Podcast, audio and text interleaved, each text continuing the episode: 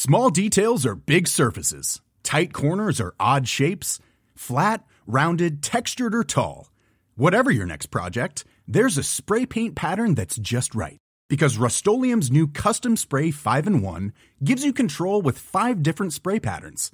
So you can tackle nooks, crannies, edges, and curves without worrying about drips, runs, uneven coverage, or anything else. Custom Spray 5 in 1. Only from Rust Mom deserves the best, and there's no better place to shop for Mother's Day than Whole Foods Market. They're your destination for unbeatable savings, from premium gifts to show-stopping flowers and irresistible desserts. Start by saving 33% with Prime on all body care and candles. Then get a 15-stem bunch of tulips for just $9.99 each with Prime. Round out Mom's menu with festive rosé, irresistible berry chantilly cake, and more special treats. Come celebrate Mother's Day at Whole Foods Market.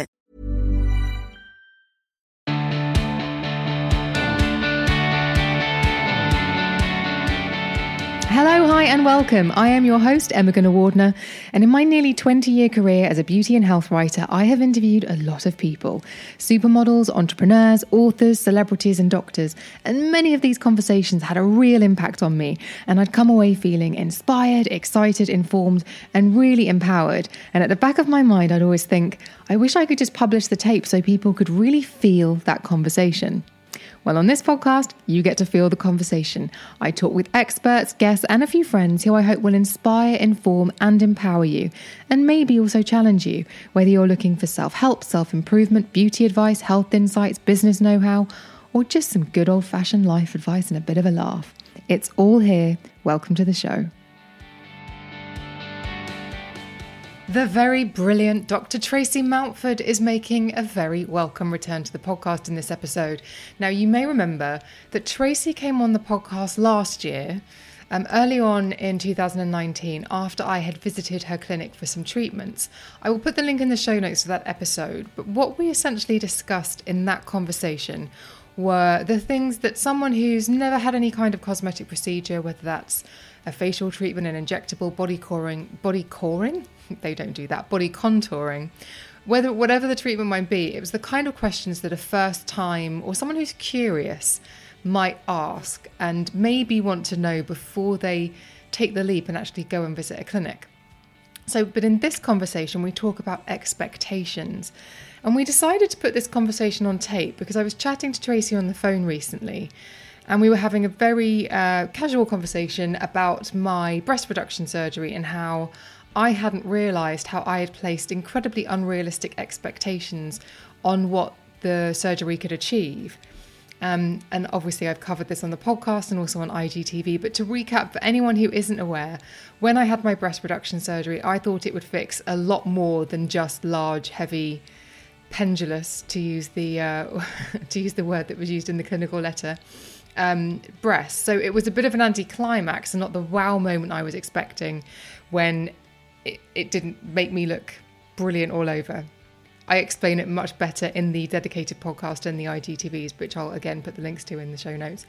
And Tracy was really intrigued by this, that this was my reaction, because obviously in her clinic, she works with so many people on a daily basis. So she sees a lot of reactions to treatments, and she was intrigued by mine because obviously she doesn't regularly come across an anticlimactic one.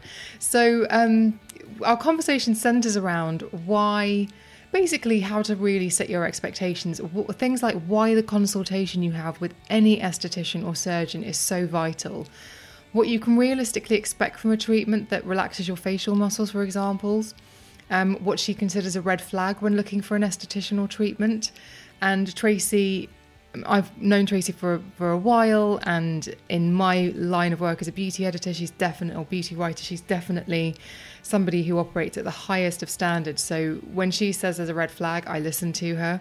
Um, she also answers the question whether you get what you pay for, why the first treatment is the one where you get the real wow factor, and we also discuss the various results and expectations to have. Um, depending on your age, which I thought was really interesting, and also crucially, if you think of all of those people that you might look at in movies or on Instagram who are maybe between the ages of 40 and 60 who look ageless, Tracy explains why those people look that way and why they're getting it right and why they actually look so good. And obviously, for me, that's the road I want to go down. But anyway, you'll hear all about it in the conversation. We recorded this podcast over the internet, which you can probably tell because we're both still adhering to very, you know, trying to be quite careful. And Tracy's office at her clinic is a little bit echoey, but thankfully you can hear every single word. So hopefully you will enjoy the chat that we have.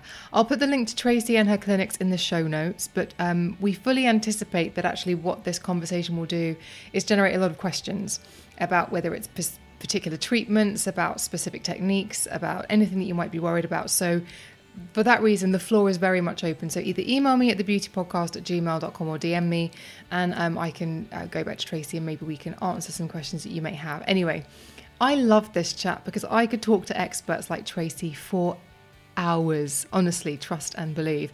Probably a good thing I didn't actually go to the clinic because I would have. Um, I would have just chewed her ear off or made her chew mine off for hours on end. Anyway, please join me in welcoming back Dr. Tracy Mountford to the Emma Guns Show.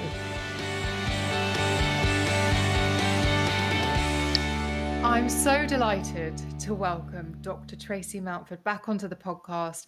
Tracy is a cosmetic doctor and she's the owner of the Cosmetic Skin Clinic. And she's joining me on an episode. Hello, Tracy. Hello, Emma. Thank you for having me back. a pleasure because we had a chat on the phone a few weeks ago and we talked about expectation versus reality when it comes to any kind of cosmetic procedure. Yes. And it came off the back of um, me talking in the video about how I had uh, what is, I mean, it's a practical but also somewhat cosmetic procedure in a breast reduction. Yeah. Thought it would fix everything, and it didn't. yeah. Yeah. Yeah. And I said to you, does that transpose onto other cosmetic procedures? And I think your expertise and experience said actually yes. Yeah, I think it's really interesting because when we had this discussion, it really resonated with me because, you know, having been, I almost hate to admit this, but having been nearly 30 years in the cosmetic industry, you learn a lot. You hear a lot, you learn a lot, you become educated yourself about all kinds of things. And though you can actually really get a very well balanced, very, very, you know, uh, realistic, um, person in front of you who has, you know, what I would call an ideal cosmetic patient, you know, somebody who understands that there are limitations. It is quite a surprise, actually, um, to realise that sometimes they hang their hat on this cosmetic procedure, doing all kinds of, you know, wonderful things for them and changing their whole lives and changing their relationships and make and actually what you said is true. It may not do any of those things. And I think it comes down, but but the converse can be true too, which we can discuss in a minute. The converse can be true too. But I agree. I, I think sometimes people hang their hat on if I have this done, oh, I'm going to be so happy and my life's going to be different and I'm going to be empowered. And, and that can happen. But a lot of the time it doesn't. And then woe betide us as cosmetic doctors who, in that patient's view, you know, we haven't delivered what, what they expect from that treatment. And that's where it all goes a little bit wrong. So that adds a whole other layer to to the consultation that I'd never even considered. So for you, someone sitting in front of you and you have to not sell them the procedure, but you have to explain the procedure mm, yeah. in very real terms and also sort of not get the hope involved, I guess. But how does it affect how you speak to a patient about a procedure? Yeah, I would say to my team, I've got a big team now, the most important part of any kind of cosmetic procedure, whether it be surgical or non surgical, is the initial consultation. It's more important, weirdly, one, one would hope that once you get to the treatment, you're having someone do it that knows what they're doing, they're going to do it. Let's, give, let's say that's a given. You know, we know what we're doing. We know we're going to do it well. But actually, the consultation is by far and away the most important part, and by far and away the thing that's done the least well. And I, and and I'm not speaking about clinic. I'm talking about generally because I think I've had the odd thing done, of course, over the years, and whether it's surgical or otherwise, it is amazing how little you can be told about the limitations or the potential downside, you know, like, things that make a difference, like swelling, uh, long term swelling. People get really upset if they're bruised for too long or swollen for too long. It can really, they're not told their husbands or partners about these treatments. So if you actually bruise them to high heaven, in our mind, we think, well, of course we might bruise you because we're doing a very sophisticated treatment for you. You're going to look fantastic in three weeks. But in their head, their partner's asking them, you know, what on earth have you done to yourself? So the consultation has to be very, very clear. It has to be very, very honest and an open dialogue. And actually, if you're really direct with people, you can still be very, you know, aspirational and talking about all the positives of the treatment as well. But actually, people go into it with a different set of, of goggles on. They go into it with a different perspective. And generally, then you can be fairly sure that you'll get patients who are happy. So it's interesting that you said you didn't find that it, you know, I don't want to be prying into your your experience, but when you reflect on what you said to me, it didn't really deliver what I. Is that because you you was that because of you? Because you thought it would just deliver all kinds of other nice nice things into your life? Was it? Was yeah, it- and we we can pry on on the Emma Guns show, we're we're all about. Okay, let, us let's let's gritty then. What do you think? Where it fell short for you, and what you thought might it might deliver that it didn't? Do you know what? It, it had actually nothing to do, and I wouldn't want to give the impression that it. Uh, the surgery was fantastic, mm-hmm. and I think that my surgeon did a great job. Yeah. It was that there was a part of me that thought if I have my breasts reduced and I've had them lifted, which is obviously you know goes hand in hand yes. with the treatment with the procedure I had, then it then I will emerge from the operation just with nicer legs, a nicer body, and all over, not just nicer boobs. I thought that I thought that my boobs were the thing that was standing between me and my body looking good, and then I had the the surgery, and it was like, oh, now I've got great boobs, but actually the rest of me really does need some work. That was yeah. how I felt. Obviously, yeah. if somebody else that doesn't mean somebody else needs to feel that way. Yeah. So that was so in a in a real way, it was an incredibly useful and helpful thing to do because it, it got my head straight. And actually, my surgeon did say, um, because I said about my weight, I said my weight has always gone up and down, and I can only get to a low, not a low weight. I've got to be really careful about how I speak about it, but yeah. I have only ever previously lost weight if I have over exercised and under eaten, yes. and then I can yes. never maintain it. Yeah, yeah, yeah, yeah. No, I get that. And I, but I think that you know it's very again what you say is not uncommon because uh, we can do what we think is an amazingly good treatment.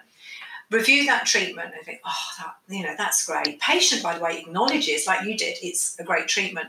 But all it can then do, as you rightly say, is focus onto something else. So they say, actually, this is good, but now, of course, when we're assessing faces, necks, whatever, it is our job before we start anything to say, look, you've got to keep balance if you have this done, we'll leave this behind. Meaning, you know, if you have your eyes done, it's going to leave your lower jawline looking lacking. We've got to consult you in your entirety. We're not selling you lots and lots and lots of treatment. That isn't the purpose of the consultation.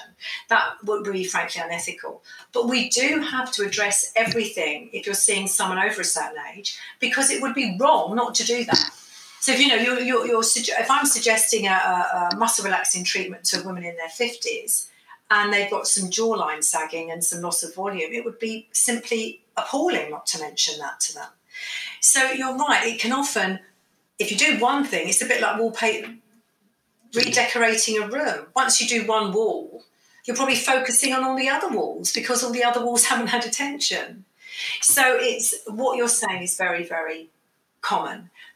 But the converse is more common, meaning that for most, I think there is a big difference between non surgical and surgical. That's the first point I'd make. I think when you put your, I don't know what you think, Emma, but when you put yourself under the stress of a general anaesthetic, all the things that go with that, the worry of all of that, the aftermath, which can be easy or it can be difficult. I think the expectation of a surgical outcome, I think, is significantly more than perhaps the expectation of a non surgical outcome. Mm though those lines are being very blurred now, very, very blurred. So I think that therefore you're often setting yourself up for more likelihood to perhaps be a little bit more not disappointed, but maybe underwhelmed long term with a with surgical procedure. I can see what you mean. Mm. But body contouring procedures normally give very high levels of satisfaction and very high levels of uh, improvement on self esteem ratings. Did you say body contouring? Sorry. Yeah, so there's a lot of there have been studies on this. I've done this on liposuction, definitely. We're currently running one in the clinic on CoolSculpting about the impact of self-esteem and with quite quite sophisticated psychological assessments that have all been worked out properly. And trying to work out whether if you engage someone in a body contouring, and I put breast, that's sort of slightly different, of course, but mm. in a body contouring treatment, what their self esteem rating is like before and what their self esteem rating is like afterwards.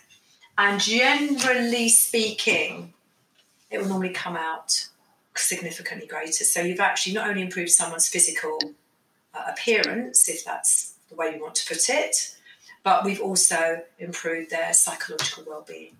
So there's a lot of studies going on currently. There's a lot of data on surgical, but we're currently running one in clinic on non-surgical body contouring for that. So it's very interesting. So you talk about the consultation, and I'm sure people listening to this might be thinking, whether they've been for a consultation before or they're considering going for one well how do i get the most out of my consultation with a practitioner whether it's aesthetic or whether it's a surgeon what are the questions i should be asking and what should my expectations be yeah. because my own personal experience was going to see surgeons and i saw a few before i settled on the one that i had is that i could i began to feel just take the emotion out of it. They don't want to hear about how upset you are that you can't answer the front door to the postman in the morning unless you've got a bra on. I do. I would want to hear that. I would want to hear that. And I mean that absolutely genuinely. I, I think the emotional thing is very important. I really do you know, um, so to go back to what you asked me, I think when you're, you're searching for somebody um, to go for a consultation, what you did was absolutely right. You, you, you, perhaps go to, certainly surgically, I would go to more than one person, no matter how good or reputation or name someone has. I do believe if you gel with the person and you, you trust them, you, you know what it's like. If you have a consultation, I trust you, I like you, I think you're going to do a good job for me. I really like you. I've seen three people who have equal credentials but you, I'm going to put my trust in. Mm. So I think that is very important with, with a surgical procedure because it's a big, big deal. So I think that's the first thing. So I go reputationally always, and I'd say that with surgery and non-surgery. Again, the lines get blurred with that because of the PR circus. Because of we, you know, now we're all in the in the good old days. We, we didn't really have to put ourselves out there too much market ourselves too much, be, you know, the sexiest, cutest practitioners all the this all the that. I, be, I mean that, but I don't know what sexy in terms of sexy sexually. I mean, you know, the sexy images that we project on our websites and all mm-hmm. that things in terms of, you know, text and font and color. And I think the public are confused. They don't know where to go for good consultation. So the first thing I'd say is, I would try to get somebody on good recommendation, reputation. Colleagues, friends, platforms like yourself, Emma, where they can find reliable information about, you know, perhaps who to go to. Um, I think then you want to really quiz when you ring up or inquire. You want to quiz how long do I get for my consultation? How long is that? Does that take? Now I know some non-surgical practices that don't charge for consultations. I do, by the way, but some don't. Now that's great. But that often means, not always, but that often means you get quite a quick consultation. It, you know, it, it, it's not it's a non-fee paying one. And I'll be honest, for CoolSculpting, we do do a non-fee paying one because a lot of people aren't suitable. So it's a waste of their money otherwise. But I think if you go to somewhere where they charge the consultation, they give you their time, as much time as you need, then that's a first pointer of something that's going to be good. I think, secondly, um, never be uh, on consultation no cut price sort of enticements there. All of us are looking to have a good um, a good deal nowadays, aren't we? But I think if there's any commerciality in the consultation, where it's well, if you do it now or you do it before Friday or if you do it before Thursday week, you'll get buy one get one. That's always a big pressure pressure cooker that you shouldn't get involved with. And I think the kind of questions should should be asked are how many of these treatments do you do? I would ask this even of a surgeon. How often do you, you know, what, how many procedures have you done in the last year? We all do clinical audits. If somebody said to me, how many therapy treatments have you done in a year? I'd know because I have to audit it. How many of those did patients express, you know, satisfaction when they were happy? How many said they weren't happy? How many did you have to retreat? You know, da da da da da. And then you should ask about complications and risks. And I think that's important because that can be really glossed over, particularly in non surgical. to be fair, good hands. a non surgical treatment in good hands is likely to be very low risk. Very, very low risk because people that are injecting or treating you know what they're doing. That's what you're mm. paying for. But I think that's important to have experience assessments, how many complications, risk, and then see good photographs before and afters. What can I realistically expect? And what we've started to do more and more, and I think this is really good, is, and I think some surgeons do this, where you can see they can show you a really good result, one that they perceive to be this is a before and an after of a lady where she got a great result. But let me just show you somebody who's had a much more conservative result, somebody who perhaps just had enough to be satisfied, but it wasn't quite what they expected. And sometimes you can show these variations. We do it a lot with body contouring. We say, look, this is two cycles result, this is three cycles result, this is a six cycle result. This is a really amazing result.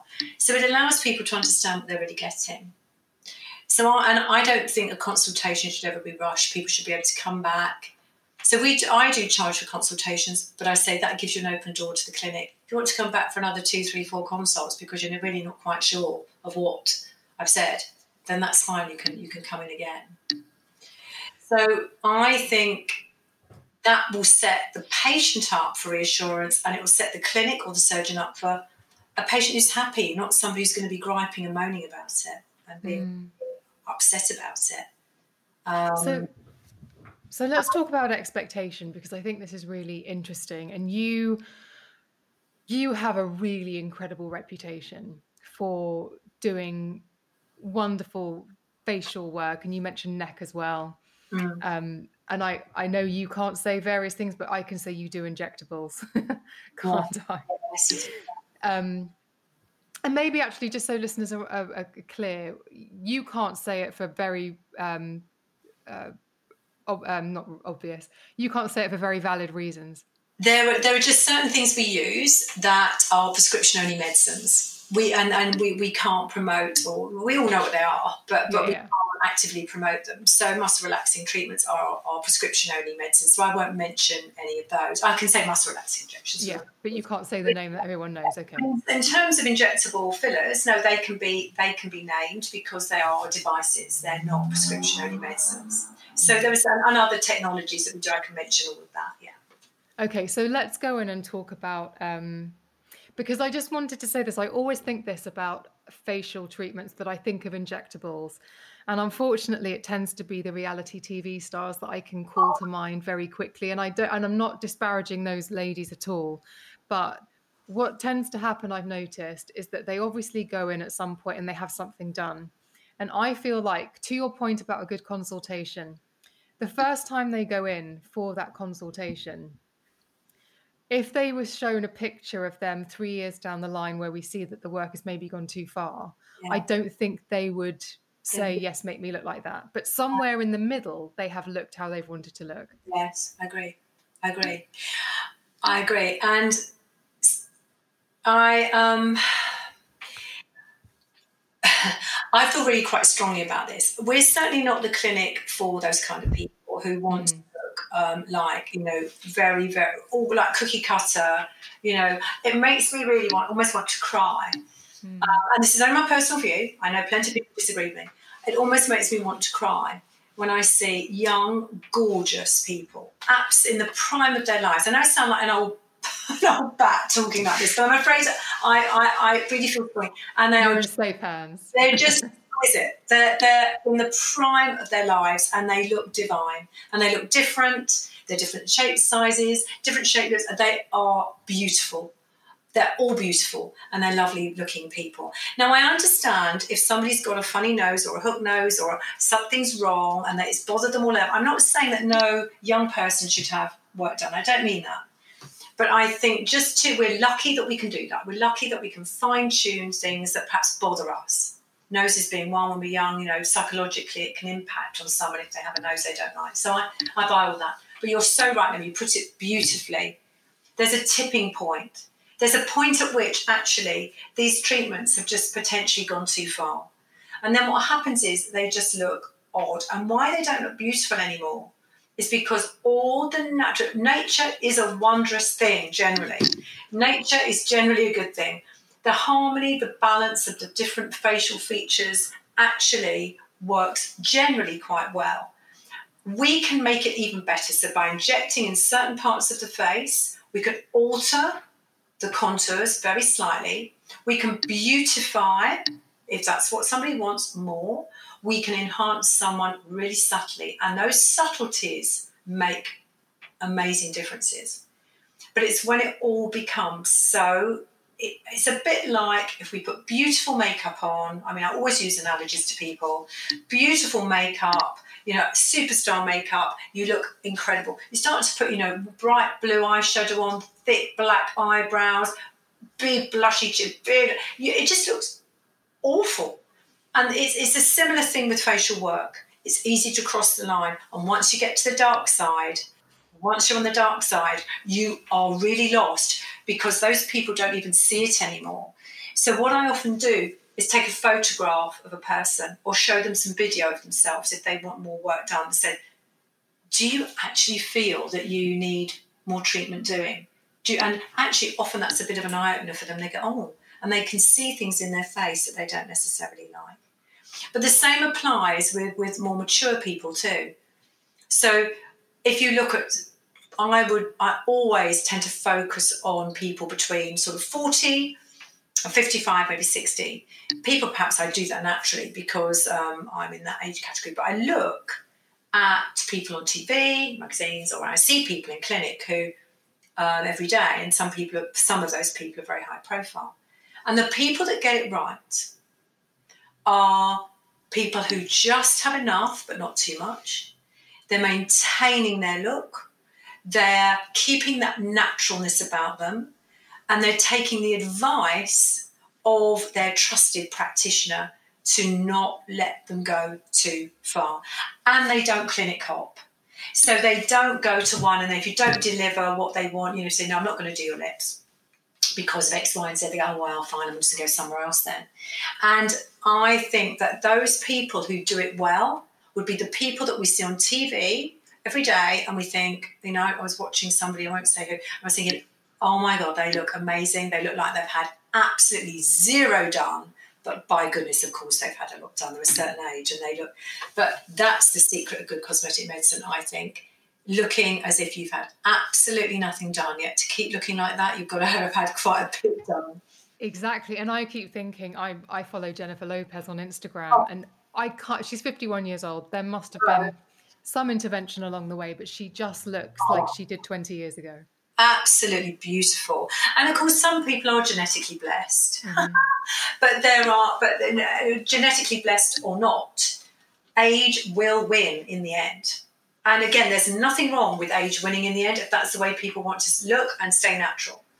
But if you don't and you want to maintain, you know, your, your looks and you want to try and just use preventative measures and interventions, there's a way to do it seriously, I've spent my whole life searching for Holy Grail, doing it so that people look so, so beautiful, but so natural.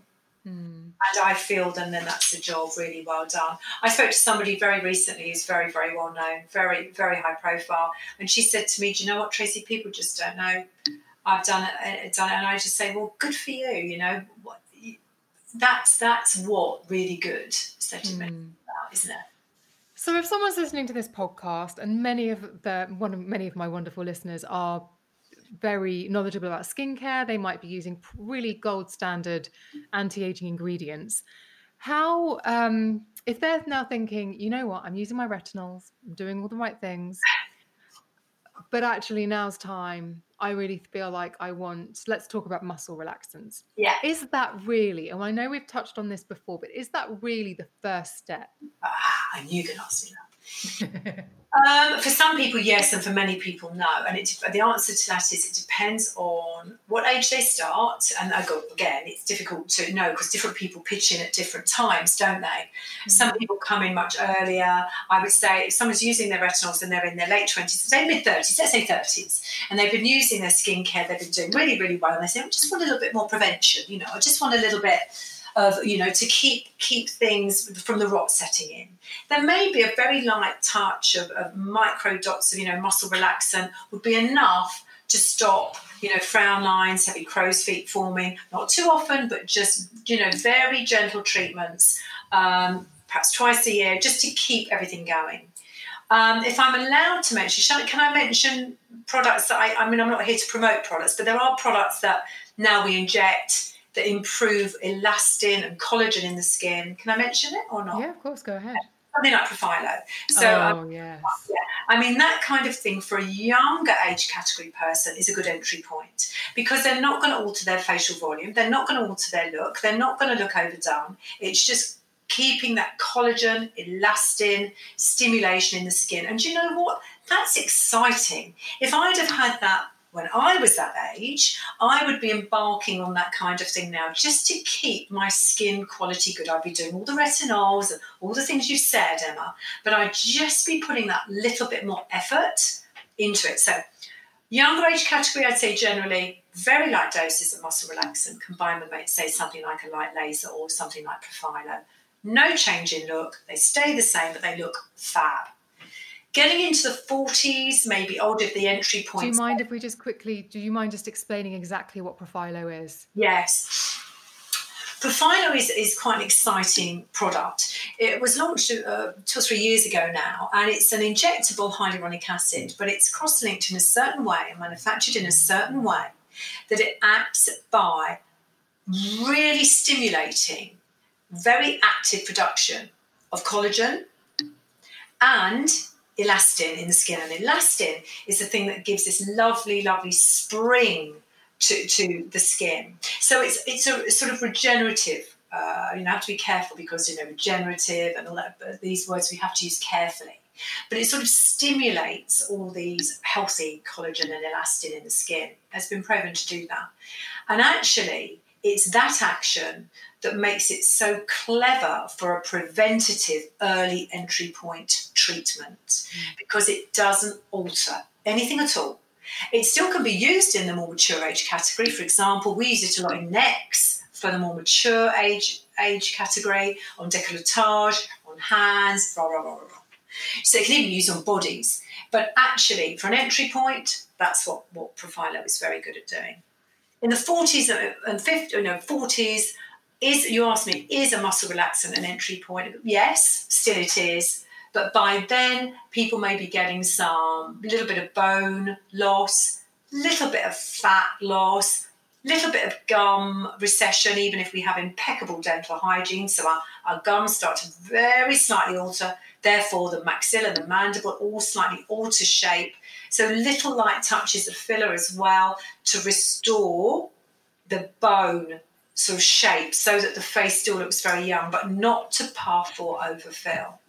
Because you said something to me last time I saw you in the flesh, um, which I'm only remembering now because it's because I haven't seen many people in the flesh. Um, and you blew my mind. My jaw was honestly on the floor when you when we were talking about lips, and you said I can make someone's lips look fuller without going near their lips. Yeah. And it was about the um, the muscles and the yeah. cheeks. Yeah, it is. What we use is we use more indirect techniques now. We know that if we inject the lips, and again, I'm being very broad, very, very mm. broad in my speaking because people vary a lot. What generally happens as we get older is the top lip, um, the distance between the nose and the top lip gets greater. Mine certainly has as I got older. So the, dis- the for, for perfect or really good aesthetic, the gap between the base of the nose and the top of the lip should only be a third, and the gap and the the gap between the bottom of the lip and the tip of the chin should be two thirds. So for beautiful harmony, it's a third to two thirds. and what can and our lips sort of listeners, we're both pulling faces into it. We down, and I certainly have something that. If you put a lip filler in that and you think, oh god, you know, my lips have dropped. Oh gosh, let's fill up those lips. Let's just give them a bit more perkiness. Disaster. What will happen is the lips will look fuller, but they'll slightly protrude. You've all we've all seen this, mm. slightly protrude from, from the face. And actually the balance of the face is off. We just look at them and think those lips have been done, but they don't look any better really. They just look bigger. So in answer to your question, yes, what I do is we can inject deep on the bone by the side of the nostrils, right deep, where that where that sort of nose to mouth line meets the nostril. We can inject deep there, filler to restore the lift of the top lip. And even by injecting, you know, on the cheeks to lift the mid zone of the face, just tips the lips up, lips up a little bit. It's incredibly clever, but it actually can often um, rejuvenate and, and give that vavavoom back to a lip without actually having to inject it at all, which is quite quite clever. Mm. Um, go on sorry so let's talk about muscle relaxants because there are two um, there are probably two main schools of thought i would imagine mm-hmm. there are those people who might be considering it because they see it as a preventative yes. and there are those people who are considering it because they are thinking that they want to erase signs that have already started to show so if we're talking about somebody who is looking at it as a preventative is it a good preventative Yes, i am in the camp of yes. Um, there are people that say, look, if you start, you know, very early and you're doing it very regularly, are you going to atrophy the muscle? And what that means is, are you going to make the muscle very weak and very, you know, um, thin, and therefore you'll be more um, more likely to need a brow lift, you know, when you're in your 60s or 70s. I don't think there's any evidence to prove that at all. In fact, one of the most well known plastic surgeons in the UK who I've discussed this with poo poos that very much. Um, if you don't overuse muscle relaxants in the brow, if you just use them with very clear, you know, very carefully, low dose, don't overdo it. There's no, there's no problem with that at all as far as I'm concerned. Again, I can only talk about the years that I've been treating. And yes, it is preventative. It does stop. If you think about it, if you think about your skin as being like a piece of paper, and you put a, a crease and you're, you know, you're folding over the corner of your paper, you put a crease in it, and you really, really put it's very hard to erase that crease completely. You always see evidence of it. If you actually put a muscle relaxant in the skin sooner, just as the lining is beginning to form, you will find that you will never get that, that skin creasing like that, or certainly you'll hold it off for a very long period of time until you know you need other interventions. So I'm a great believer in preventative muscle relaxants, but I never encourage people to do it too young or jump on the bandwagon yet too too quickly. I think that again is uh, perhaps a little bit questionable, in my opinion. If I look distracted, it's because I'm emailing your clinic booking an appointment. so, okay, what what about the the other end of it, where someone has has? Uh, I mean, I'm probably very much in that camp of where I've never done anything, um, and now this year I probably will. Yeah. And, and so the signs have started to show. I love people. I, I, mean, I love to show how natural a muscle relaxant treatment can look. It's one of my biggest, my biggest sort of things when I can prove that actually to somebody that they don't need to look like they've had anything done. You can still have a bit of movement. You can. It just looks like you've literally been airbrushed. Mm. So it is a good entry point for people who've not had anything before because it's often the an easy thing to do. Let's be honest here if someone doesn't like what it does, it's worn off in three months, the first treatment. So um, it's very low low risk. It's um, experienced hands. It's, it's not going to be a problem at all. And I do think it's a really good entry point. Um, and it Mom deserves the best, and there's no better place to shop for Mother's Day than Whole Foods Market. They're your destination for unbeatable savings, from premium gifts to show-stopping flowers and irresistible desserts. Start by saving 33% with Prime on all body care and candles. Then get a 15-stem bunch of tulips for just $9.99 each with Prime. Round out Mom's menu with festive rosé, irresistible berry chantilly cake, and more special treats. Come celebrate Mother's Day at Whole Foods Market. I think it is a little bit um, like a eureka moment. So for a lot of people who've held it off and said, "Oh no, oh I don't fancy that," they have it done. They go, "Oh." Why didn't I have this done before? Oh, it's been great. I love it. It's really, it's really, I look the same. I'm so pleased. Rah, rah, rah. Another thing that people don't realise, it's very good for necks. And again, I, I, don't want to get into that too much because a lot of people certainly not start off treating their neck. But for certainly bandy necks, and I've got the classic bandy neck. What's the bandy neck, Tracy? Well, when you can see the sort of muscles coming from the chin down onto the clavicle, where you know you've got sort of very, very stringy muscles. Um, actually, it's brilliant for that. So it can really make the neck look much smoother, and it makes the the jawline elevate as well, which is really clever, really clever. Mm. So I would say to you, Emma, it is a good entry point. It's in experienced hands, it should look really super, really natural.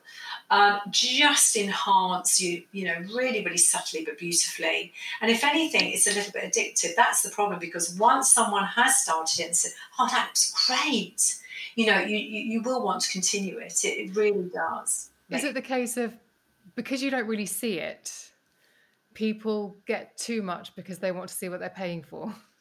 I think again, it's the, the first one is always the best one. the, fir- mm. the, first one is always the best one. You're always chasing the dragon because the first one is the one that makes you know you go from generally if we've got established lining coming and we we acknowledge we have, we're not just using it preventatively. The first time you see that result, um, you're like, oh, it's it's a miracle. It's fantastic. And of course, what we're doing from then on is we're maintaining that result. So you're, you're, that that sort of rule factor is normally always at the beginning when you first have mm. a treatment. And from then on, if you're doing the treatments the way you're meant to do them, you're meant to just be maintaining that treatment result. For me, good aesthetic medicine too is that it's not looking great then letting something wear off looking great then letting something wear off the idea is we're just drip feeding in, in the correct way by the way correctly medically just to keep things looking consistently good all the time. So if you go and you have a muscle relaxant injectable, what should you do? Should you put a, a a diary reminder to come back in three months? How do you get yeah. on that cycle where you're doing so, well, it? most patients who come in will, will book before they leave because they're encouraged to, and they're not encouraged to, absolutely honestly, on a commerciality point of view, they're encouraged to because that's what they're coming for. They're coming for, because on the consultation that has been discussed, they're coming for a long term, generally, um, answer to an issue they have and they want to engage with that. You know, they've, they've made that decision after careful thought and uh, careful consultation. So I would be frankly wasting their money if I just said, well, have one and then see how you go and goodbye. As I said to you, of course, anybody can jump off that bandwagon at any mm. time if they so wish. So what I do is say, right, we, ne- we, we should see you in about three months, four months. Let's put that in. If you don't need it when you come in, we won't do it but it is a regular treatment that's done regularly. So most people will book before they leave. A bit like having, I mean, I don't want to put it into the same category, but a bit like I'll always book my roots to be done, my, my, my hair colour to be done before I leave the salon. Because if I don't, I'll forget and then I'll have a little minor panic. No, but that's a good point, well made, because I think when you're talking about, I mean, I'm sort of trying to put my consumer hat on here, and I am thinking, um, I would have it done, and I don't necessarily think I uh, would have joined the dots of. And now, now I've done this. It's a maintenance thing, and I think using the roots analogy is actually really quite good because it's not just about having one treatment and seeing what it looks like. It's about saying, right, from here on in, this is going to be as much a part of my skincare as my night yeah. cream. Yeah, and that's our job to be honest about that that's our job to be very frank about that before someone embarks on anything at all. Because I always say, if you like this, which you should do, because we've, we've assessed you as to be a good candidate, um, there's no reason why you shouldn't like what we do, um, then they will want to maintain it. And that's our job to be clear at every level about what that entails time, financially, everything. So, so that's important. Can I also just ask you about the magic, the magic happening because I always get a bit blurry about this and I want to get you on tape explaining it. So if oh. you go in and you have um, a muscle relaxant injected, mm. how long before it takes root? and what kind like because you can't have a facial there's there are certain things that you can't do, aren't there? Uh, we we do get a bit obsessed with all of this. I don't think there's much clinical data to prove what we say in terms of our. but I would say this: the magic starts to happen pretty quickly. You know, even within 12 to 24 hours to 48 hours, you start to see the lining um, starting to smooth and, and fade. The absolute finished product, if you like, finished result is between sort of 10 to 14 days. I say two weeks to a patient because even when the majority of it's taken hold within the first sort of three, four, five days, gradually, gradually, as more muscle uptake's done, it will look even better. I won't do a muscle relaxant treatment. Um, I won't review a muscle relaxant treatment within two weeks because it takes that long to come to fruition.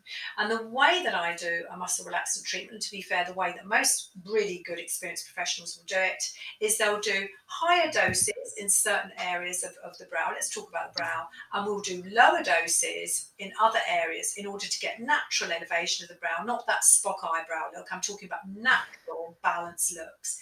And it will be the higher dose that kicks in a little bit quicker and the lower doses on different parts of the brow that will take a little longer to kick in. Now, that doesn't mean your, your brow looks all weird and strange and off, off-pieced um, in the interim. But what it does mean is that it will take up to about 14 weeks to see the final finished article, as it were. So, and I, and I always review every treatment. I want to sound very, very obsessed about that. I think it's an essential part of an excellent treatment is that you review it at two weeks. Even if someone's delighted and, and, and doesn't want to come back, I think it's vital to see the result that you get for a patient. Okay, and just talking about expectations as well. So um, I well, I'm trying not to give it away. So a few years ago, I did someone's makeup, and before I did their makeup, I was told, "Oh, they've had a facelift." So before I went into it, I had expectations and I thought this is going to be the easiest makeup job of, job of my life. And I came away feeling really cross with whoever did the work because, first of all, uh, what I did not expect, it was like trying to put eyeshadow on sand, if that makes any sense. I there was no tightness, tautness, and it just made me think, well, I don't know what's happened here.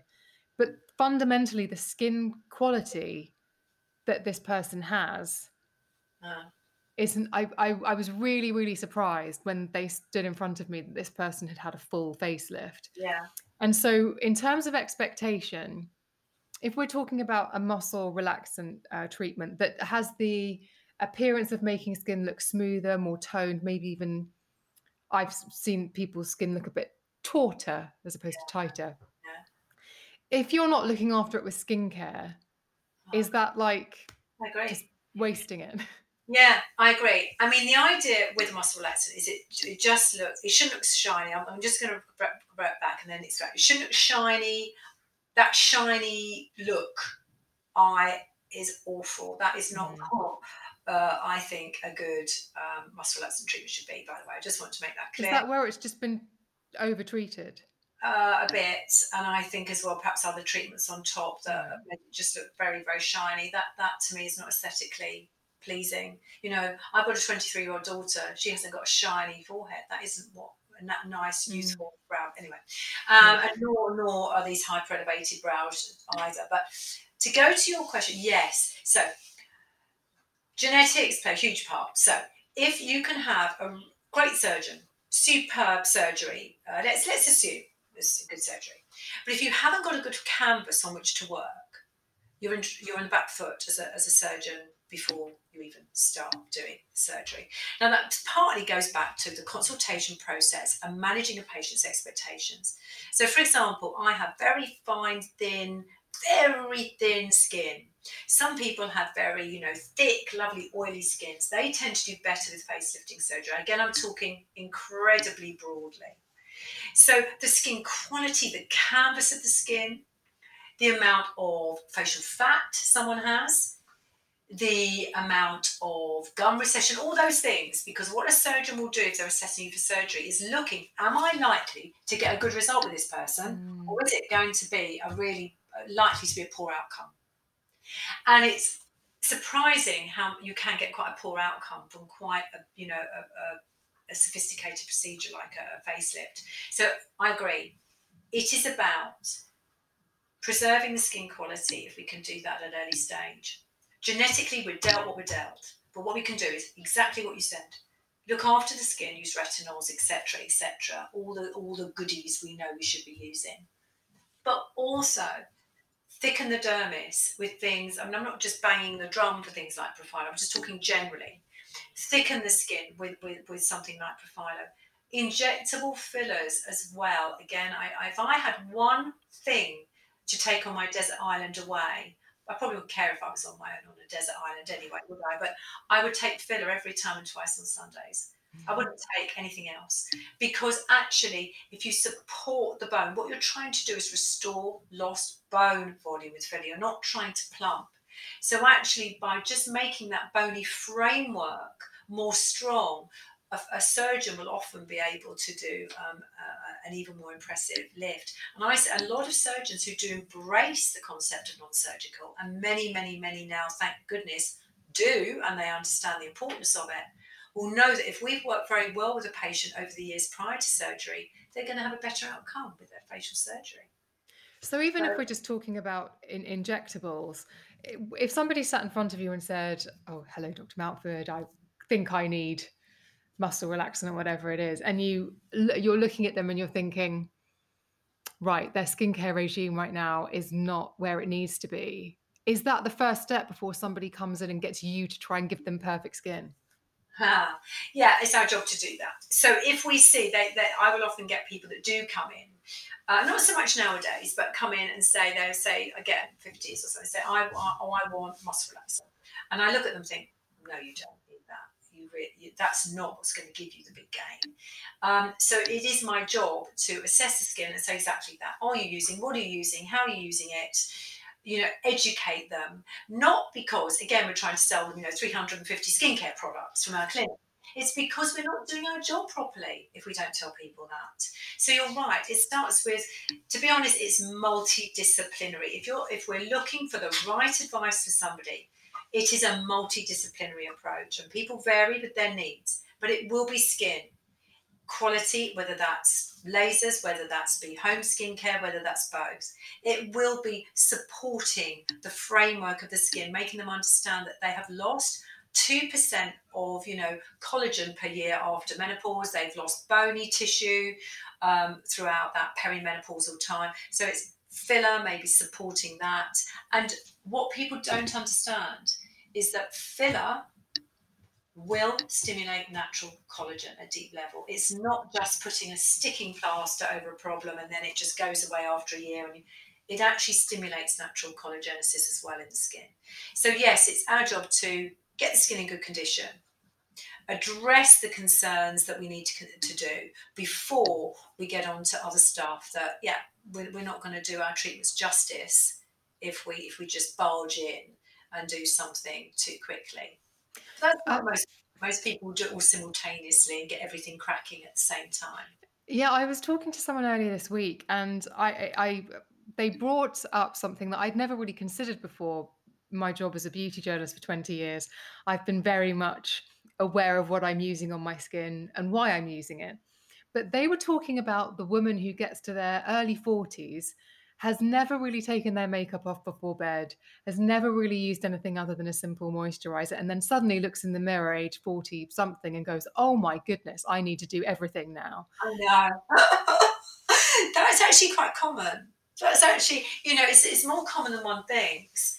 And also, it, it, it's, it's, and I know what you mean. There's so much education out there. We think that, you know, people would know this, but a lot of people don't they may do they may know it but they may not actually have time. And though most of us who are in the industry would say well make time and these people have often grown up raising children busy lives they've come last on the list of, of priorities um, and all kinds of other reasons. And so it's our job to to try and, and get them on track when they come to see us. But you're right often those people will need a, a multidisciplinary approach to get them to where they need to be, which isn't difficult. It's actually very, very straightforward for us. But it's not just a, a, oh, a quick shot of something will give them, you know, back their mojo. It needs a much more sophisticated approach. And I'm very respectful of, you know, some of the things I may suggest may end up being way outside what people want to invest either time wise or financially. I'm, I'm totally respectful of that. But it is our job still to tell them um, the easy wins, the things that are the easy wins that are going to get that, you know, get them that result in the simplest, most cost effective way.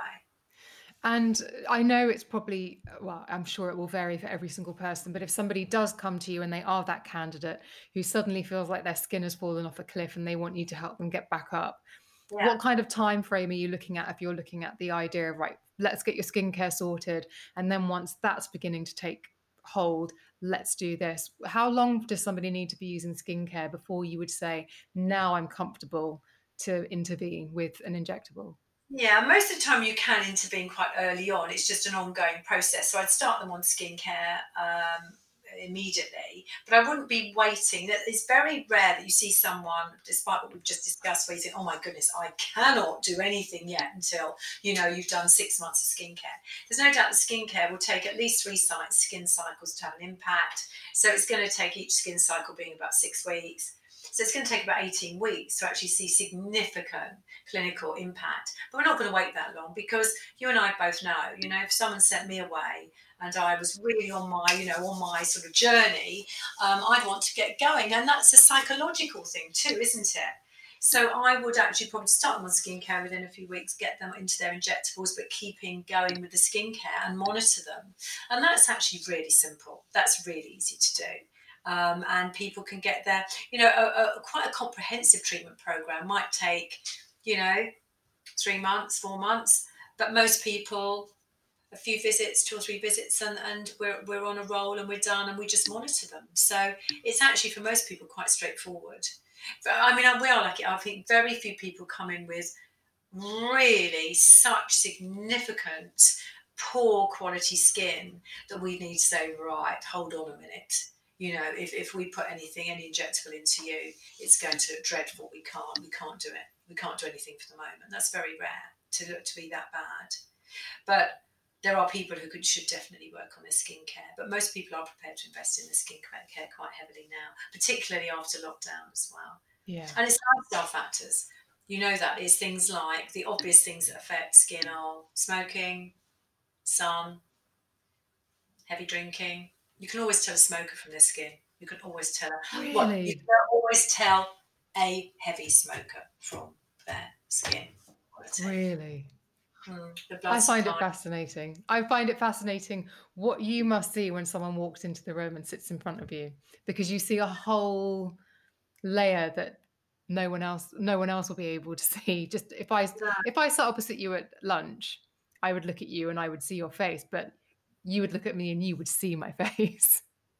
Yeah, but it's like anything. You only see the we sit next to the psychiatrist in the, dinner dining. You know, the, the room. Uh, you know, I'm not there sort of really over analysing people's faces. I like all sorts of faces, and and you know the way they want to live is the way they want to live. I don't think oh she could do with this or that. What I do get upset more about though is bad work. So if I'm sitting with somebody that I think oh what a shame because that very lovely looking person has been made to look slightly odd. And I've got, I'm, I am quite hypercritical about that. I mean, I've got a lot of lines. I've got rings I don't have. You know, I'm very busy. I don't. I'm not saying that. I'm not saying that. I'm not judgmental, and I'm not ageist. I love people just saying no. I, I, I don't want to do this. This isn't for me. As I said earlier, that that's fine. But what I do get upset about more is when people are prepared to invest. They want to invest in their look, and that they've they've they've embraced that concept. Yet the work is not enhancing them in any way. It's making them look just slightly odd. Mm. You know, it's like having two two big. You know, it's all it's about having two bigger cheeks and having a hollow temple why would you do that to someone? They look like, you know, they've got a peanut head. It can it just looks slightly off. You know, the contours of the face look off. So overfilling cheeks, you leave temples behind. That's not right. So, you know, there's certain things that we, you know, I'm going to be looking at and thinking, oh my gosh, if only they'd done this or not done that, that person would look so much more beautiful, so much more, you know, oh, it's that's what gets to me more. Yeah. So know, that's what upsets me. So, thinking about expectations, if someone's listening to this, and well, I, would be really interested. Say somebody does come to you, and I know it doesn't.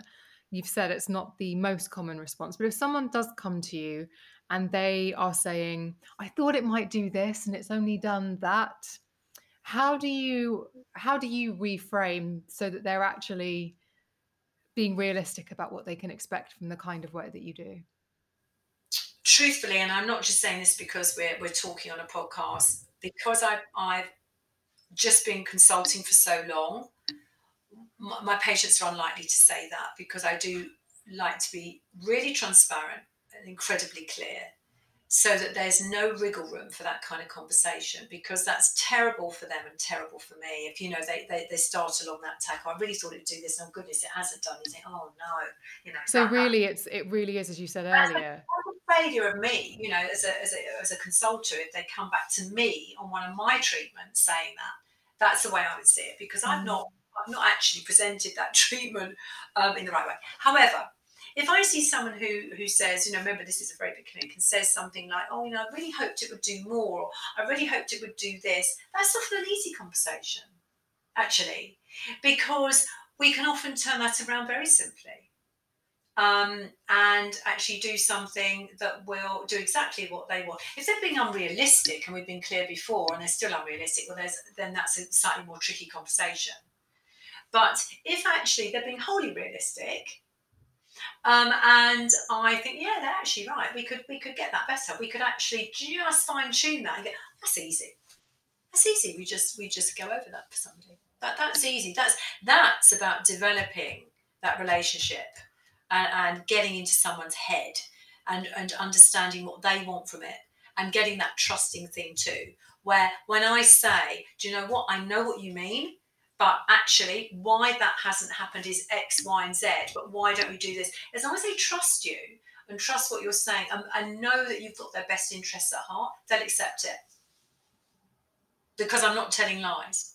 You know i'm not misleading them. But if there's something but if there's something where we can improve that's our job to improve it. And what and, and so if yeah i mean i know that your clinic does operate at the highest standards so i can totally imagine that you're not fielding those sorts of inquiries every day but it's just that idea of somebody considering it and just having their expectations met and just and do you find that if you i know you said you see people you review maybe a muscle relaxant um, after two weeks. Do you think sometimes what happens is they'll have the treatment two weeks later they might they might express oh but then you take a picture and then they can see the difference. Is when you're looking at your face every day can you kind of lose track of the progress uh, and the difference? Yeah. I think genuine and again i'm not just saying this because we're talking and this is going to go out uh, i we don't i don't get that kind of comment oh this is you know this is good and why have I paid for this and oh it's dreadful and, and no I don't get that at all. Um, generally speaking there is a predictable outcome. And I think what is that famous saying I've got this wrong some golfer says somebody says oh you were really lucky there. I think it's Jack, uh, Jack Nicholson um, some, not Jack Nicholson he's an actor isn't he? But somebody said you know oh you're really lucky getting that hole in one. And this golfer said something like yeah it takes a lot of practice to be that lucky and it's the same with cosmetic. I've got the wrong. Yeah, it's the sort of that which is that actually it is very rare to get that kind of feedback when you've been injecting so many different people's faces for so long. The chances of getting dissatisfaction like that are very, very, very rare because you're more seeing a patient for review and you're saying, Great, let's just. I mean, I'm more picky than my patients most of the time you know, I'll say, hold on, there's just a little bit there. Let me just fine tune that for you. So actually, it's very rare to get that from a muscle relaxant treatment. Where you're more likely to get that, but even again, very rarely in our clinic, but where you're more likely to get that is say you're doing um, a strategic uh, plan of treatment where you're actually building up the contours and the bony structures of the face. And I we would have set out a plan for say three visits. And it's incredibly important then, and I always say to a patient, please don't judge the work that we have done for you until we've finished the whole treatment strategy, until we've finished the whole treatment plan. Because if you can imagine this, we start off in the right place in the right way to build things up, and then we move down the face, and then we move to the jawline. When we're doing this piecemeal, it is easy for someone to say, "Well, I didn't, you know, that first treatment doesn't look much different." Oh, you know, I, am not sure this is going to work, and oh gosh, you know, I'm, I'm only done a third of it, but I'm not, I'm not convinced yet. So I say to every single patient, please, if you if you start this, will you just do the journey and then when we look at it at the end and that always works because people will trust because again it goes back to what i keep going on about trusting mm. that someone knows what they're doing and by the end of that journey they'll get the result they want and it will look very nice and if there's a little bit of fine tuning to do at the end that's our job that's what we do and that's fine. It only gets sticky, honestly, Emma, with non surgical when you get a great treatment outcome and the patient can't see it. That is really difficult. That that is really hard. And I know my colleagues and my fellow plastic surgeons as well will always have those people. They're rare, but they're there. You know, people who you look at it and think, oh, great job. Oh, you know, you're almost patting yourself on the back as a practitioner. And they sort of are totally underwhelmed. Is that because of the? Is that because of something like body dysmorphia, though? So yeah, no, those are we're trying to screen out um, all the time. Of course, people that that, that give us, you know, uh, cause to be concerned that if we do something on them, we're, we're never going to deliver what they want. You know, that is our job to try not to to to treat people with body dysmorphia. But again, if you speak to enough practitioners, enough plastic surgeons, etc., you can screen and screen for that but you may never screen out all of those people and they may gradually evolve during you know a few treatments where you think oh dear yeah. Uh, and then it's tricky because most people can screen out at the beginning but there may be people that you can't screen out right at the beginning. We try our best because that's again you, you know we shouldn't be treating people that we can never match their expectations. But that is again pretty unusual it's part of part of what we do and part of what we have to be careful about. So those are the awkward conversations where you do your best. And I always say to a patient, I can only promise you, I can't promise you a fantastic outcome. You can be the best of the best of the best of the best, whether you're surgical or non surgical. You can never promise someone you'll match their expectations. What you can promise them is you'll do your very, very best to match their expectations. And you'll do it with their best interests at heart. But you cannot do any more than that. And if somebody goes into it with that understanding, it's a wonderful journey you have with them. You know, it's great. And, you know, you, you adjust your treatments over the years as they're aging and you, it, is just the, that's the thing that I love because people say to me, you know, I'm towards the end of my sort of injecting I suppose, in a way. You know, I've been injecting for a long time. And um, people say to me, oh, you know, who, who would you just want to do, you know, as you as, as you sort of cut down your list a little bit and do a little bit less hands on. I said, oh, you know, I love everybody. I love all kinds of personality types. That's what's kept me going. I love the progression of the industry and what we all do now is so much cleverer than we used to do before, so much more sophisticated, and, and we can do so, we can give actually non surgical results with non surgical techniques. How clever is that? But I love seeing the people I've seen for 20 years. I love seeing the people that I've treated, you know, and they're in their 70s and 80s and they still come. For me, I just find that so refreshing that, that, that those people are still coming to see me. And that for me is success. That's what i built you know that that real um, that shows they trust you you know? Mm. and when people come in and say i say what, what, what are we what are you thinking? What are you considering doing today? I always ask an open question for my regulars. What, what are you considering that you think you might need to do? Obviously i give my I say oh tracy just do what you want. I really whatever you think, I'll, I'll trust you. And that to me is the way that relationship should be. That's how I am with my hairdresser. I don't even pay attention. That's good. And then you trust them, don't you? They're not going to really mess things up. Yeah, I literally just am like, I, I last time I went to the hairdresser, I didn't actually look at my hair properly until after I'd left. I see, I see, I love that. I, I, you know, I must be one of the few practitioners. I was going to say something now that's great. Um, I never show a patient in a mirror after I finish. I don't do that. I, um, if they ask, of course I will, and I'm not trying to hide what I've done. I'm, not, trying to go, you know, smooshing on the door quickly before they see what I've done.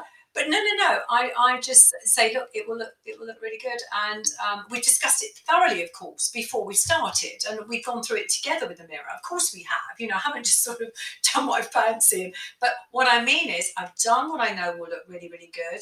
We've developed that trust. We've been clear on what we're the objectives we tried to, you know, at the beginning. And I say, right, let's see it in a couple of weeks. It'll look great. And that's and I, I don't encourage them to stare at themselves in the mirror because you know what you know what you haven't delved too far into this, but you know, when there's a few little tiny marks or a little bit of this and that, I know it's all going to settle down and look really, really good. So they just they just go out and they're happy and they come back for their review.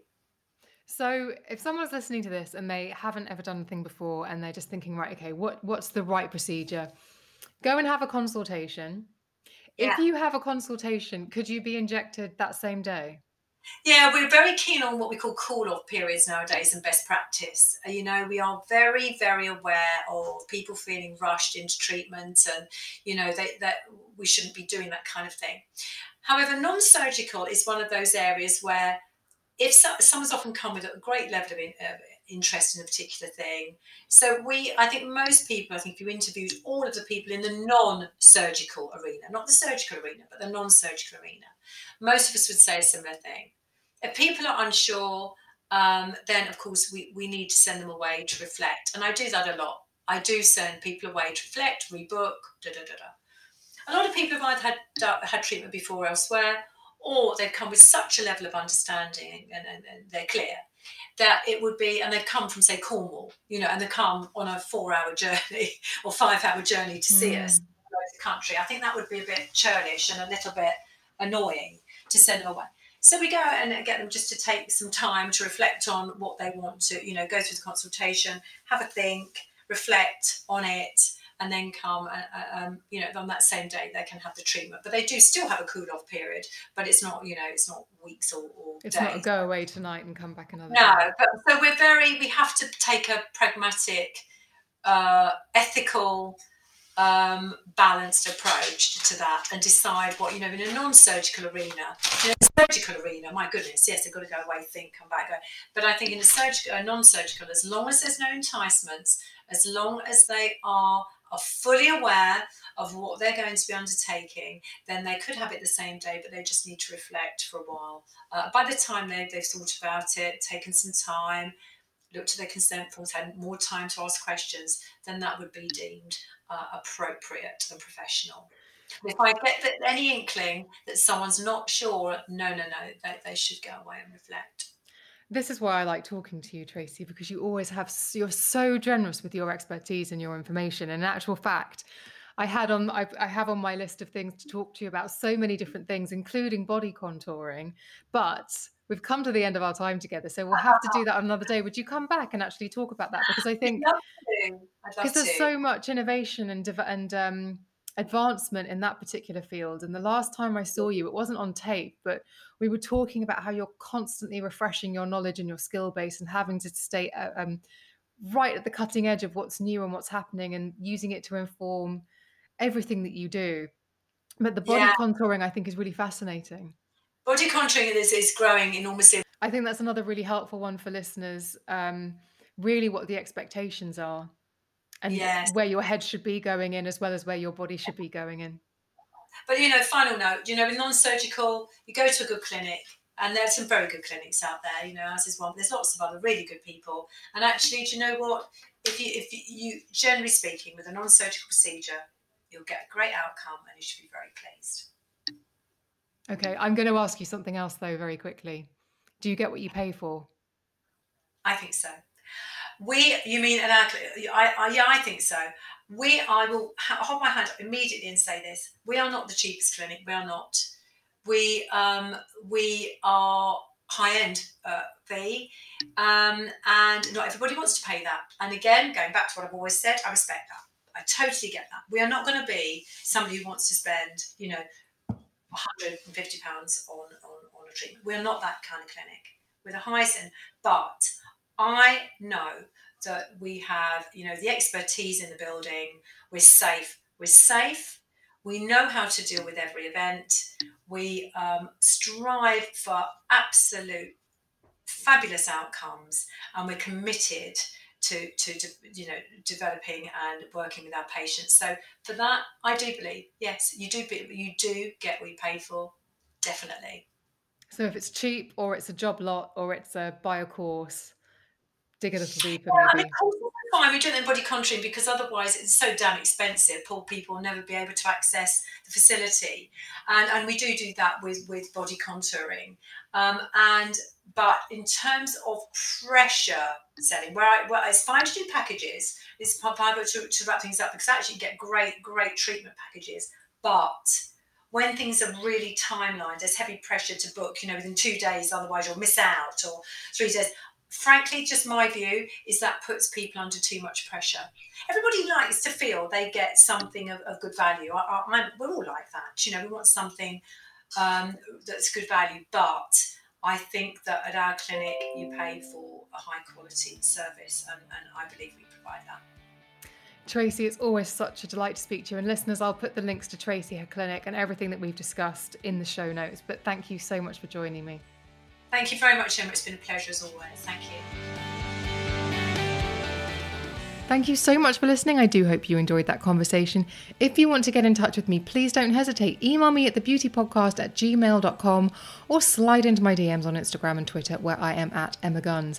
If you want to have a conversation with me and thousands of other listeners of this podcast, then go to the show notes, which can be found wherever it is that you are streaming and downloading this episode, and click the link to join the closed Facebook group. It is a closed community. You have to answer a couple of questions and agree to the forum rules before you're allowed in. But once you are, and believe. It's a lovely, supportive, happy, brilliant place. I, I love spending time in there, so come and join us. Thank you so much for listening. I will see you on the next one.